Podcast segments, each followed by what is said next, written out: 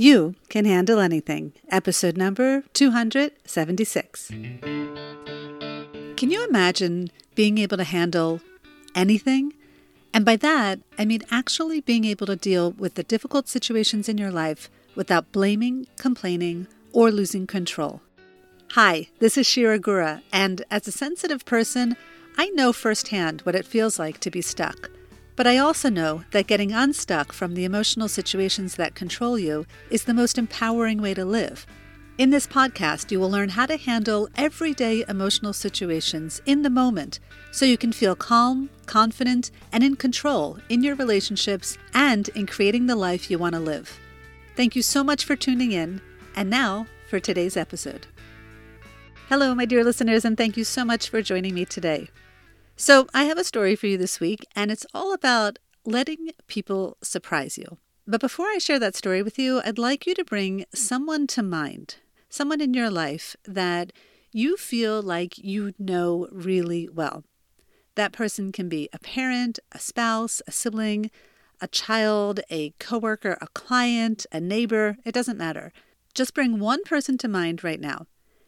And I'd like you to think about all the things that you know about that person. And by that, I don't mean factual details like their date of birth, where they were born, you know, what their job is. I'm talking more about their idiosyncrasies, like how they act, how they talk, how they prefer to spend their free time, what their political views are, how they spend money, things like that. So basically, I'm asking you to try to uncover everything that you feel like you know about this person. And as you do that, I want you to start to notice, if you can, the imaginary filter that you have placed on that person.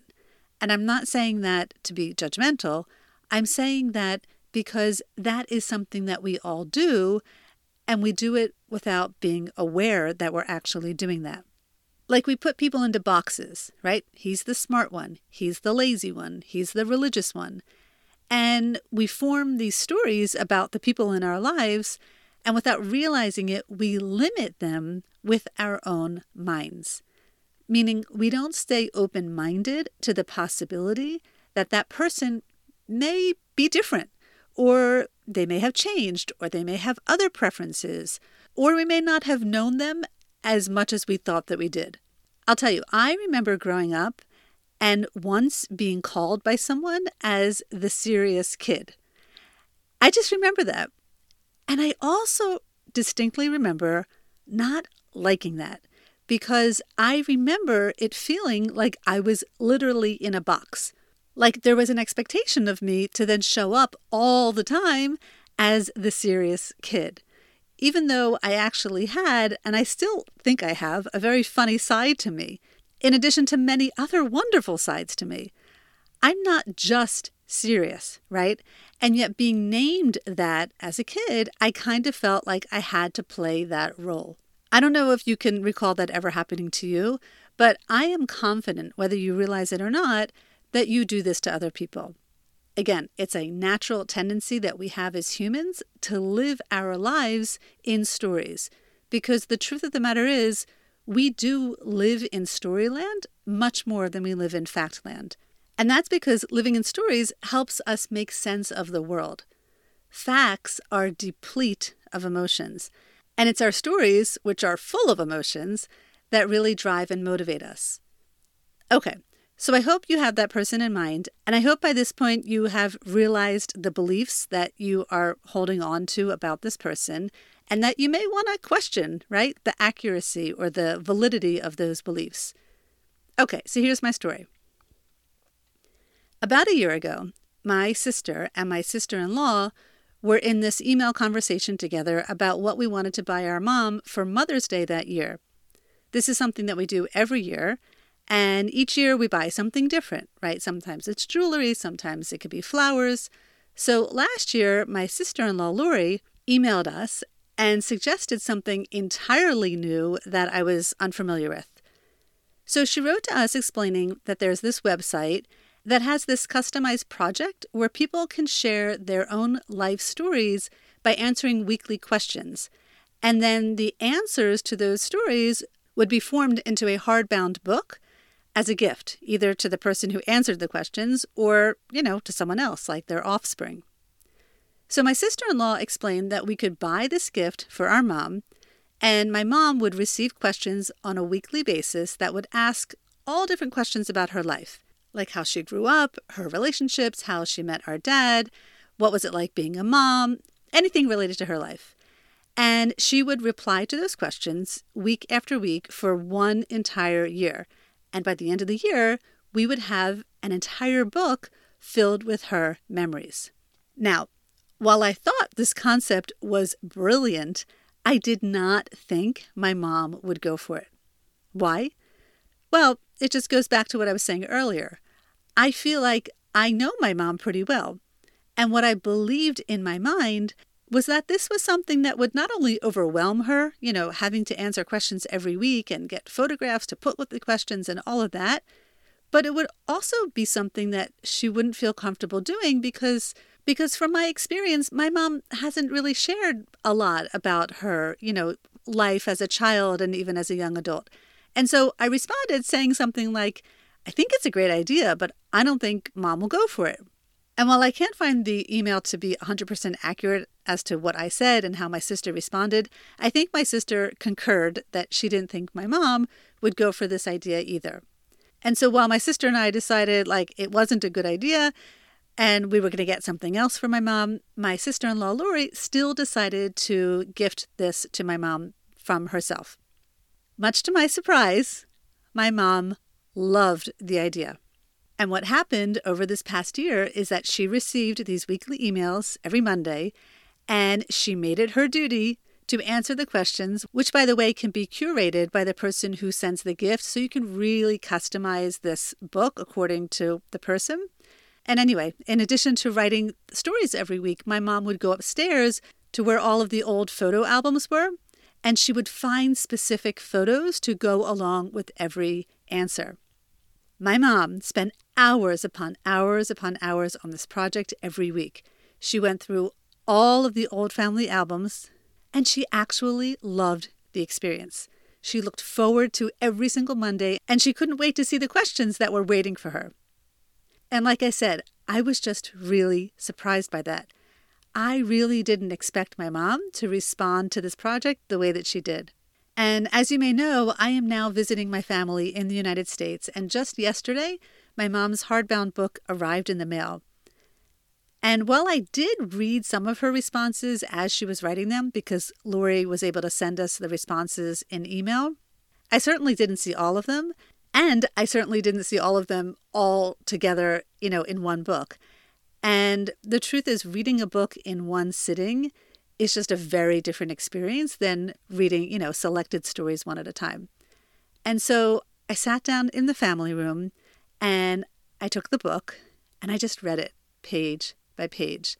And I looked at the accompanying photos of my mom as a child, as a young adult in college with my dad, as a young mom, you know, of me and my siblings as babies, and then us as young adults, and, and then my kids as babies, and even my kids as being older. And oh my God, the tears just started falling, and I couldn't stop them. This was one of the most beautiful books I have ever read. And I say that because it came directly from my mom, who shared her life story so openly and with such love and gratitude for the life that she's lived, and gratitude and appreciation to my dad. And this is literally going to be one of the most important keepsakes I think I will ever have in my life, and certainly also for my kids. And I'm so grateful that my sister in law insisted on gifting this to my mom because had she not, we never would have received this precious gift and all of these stories that she shared. And now we do. And so this story really helped me wake up to the fact that I was stuck. Stuck on believing that I knew the answer about my mom's interest in participating in this project when the truth of the matter is, I didn't really know at all. You know, a lot of the times that we get stuck, it's because we're stuck on a story that exists in the past. But the truth is, we can also get stuck in stories that haven't even occurred yet, which is exactly what happened here. And that's why it is so important to get clear before heading into future moments like this one. Because when you get clear, and I'm specifically talking about my tool, the clear way, one of the things that you do is that you uncover what it is that you believe you know. And that is so important to do because most of the time, the truth is, we really don't know anything that's going to happen in the future. We only think we know based on our history. But if we always base our future on our past, we're only going to relive the past all of the time, and we're going to limit ourselves and the people closest to us. So I learned my lesson big time. Get clear before making decisions. Just because you feel like you know something, take a pause and get clear. And, you know, that takes practice because if you don't do that on a regular basis, it just doesn't feel natural to pause and get clear, right? But that's okay. You don't have to make that an excuse for not starting now. And I encourage you to do so, or at least try to catch yourself when you're not doing that. And that's exactly what I did the following day when I was at the breakfast table and I found my son drinking a Dunkin' Donuts iced coffee. Yes, he's 11. And anyway, he noticed on the plastic cup there was like a code that you can scan with your cell phone. And it was something like it gives you points or something like that to, you know, go to Dunkin' Donuts more and spend more money at Dunkin' Donuts. Anyway, so my son's like, let's tell Bubby. That's my mom. Because, you know, he's like, then she can get points because my mom drinks a cup of Dunkin' Donuts coffee every morning. And immediately I responded, right? I was like, uh, no, I don't think she's going to put that app on her phone. But I stopped myself because there I was doing it again, saying what I think I knew about my mom. But who knows? You know, maybe she would put that app on her phone, or maybe she already has that app on her phone. I don't know. And so instead of making that decision for her, I got clear. And then my son and I approached her. And the truth is, I was right. She did not want that app on her phone. But still, it felt great not to have made that decision alone without having her input into, you know, what it is that she actually wants. And then something similar happened a few days later. So going back to this story project, by the way, it's called Storyworth, and you can Google it and you can easily find it. I really, really, really love this concept so much. And I want my dad to create one of these as well. So I asked my sister and my sister in law their thoughts about, you know, let's get this for dad. And one of them responded saying that they already asked my mom what she thought. and she thought that my dad wouldn't do it. But you know what? We didn't stop there. I got clear and I asked my dad. And my dad not only agreed to it, he showed such great interest in creating his story. And so I went to the Storyworth website and I started his yearly subscription of questions right away, and I'm so excited to see what comes from his journey. And so, my dear listeners, what I would love to encourage you to do today is the next time you need to make a decision, you know, about somebody else, consider letting them surprise you.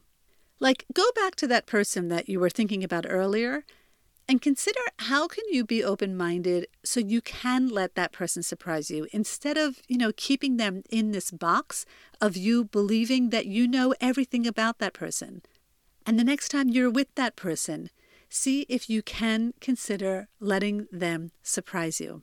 Instead of being with them from a place of like, you know, I know how they're going to act, I know how they're going to respond, I know how they're going to talk, like, consider letting them surprise you. Stay in a place of curiosity and just be open minded. I want to thank my mom and my dad and my siblings for giving me permission to share this story on my podcast this week. And I want to thank Storyworth for creating this brilliant concept to capture our life stories. Again, if you're not familiar with it, I highly recommend that you check it out and order a book for someone that you love, or create a book on your own as a gift for a child or for someone that you love. So I spoke about getting clear today on the podcast. If you are unfamiliar with getting clear, I highly encourage you to head over to my website, shiragura.com. Sign up for my free class where I share much more about the clear way and how you can start to bring that tool into your life. Thank you so much for choosing to be with me today. Wishing you a wonderful rest of your week. And remember, you can handle anything. Thanks for tuning in to today's episode. If you want to dive deeper into this work and you're ready to take the next step to learn how to handle everyday emotional situations in the moment with me, I invite you to join my group coaching program, Emotionally Equipped for Life. This is my promise. I will teach you the exact tools I use in my life to get unstuck and to live my life deliberately. You will also join an incredible community of like minded women who are using these same tools to live their best lives. Imagine being able to feel calm, confident, and in control in your life and in your relationships. Check out the show notes for details. I can't wait to see you inside.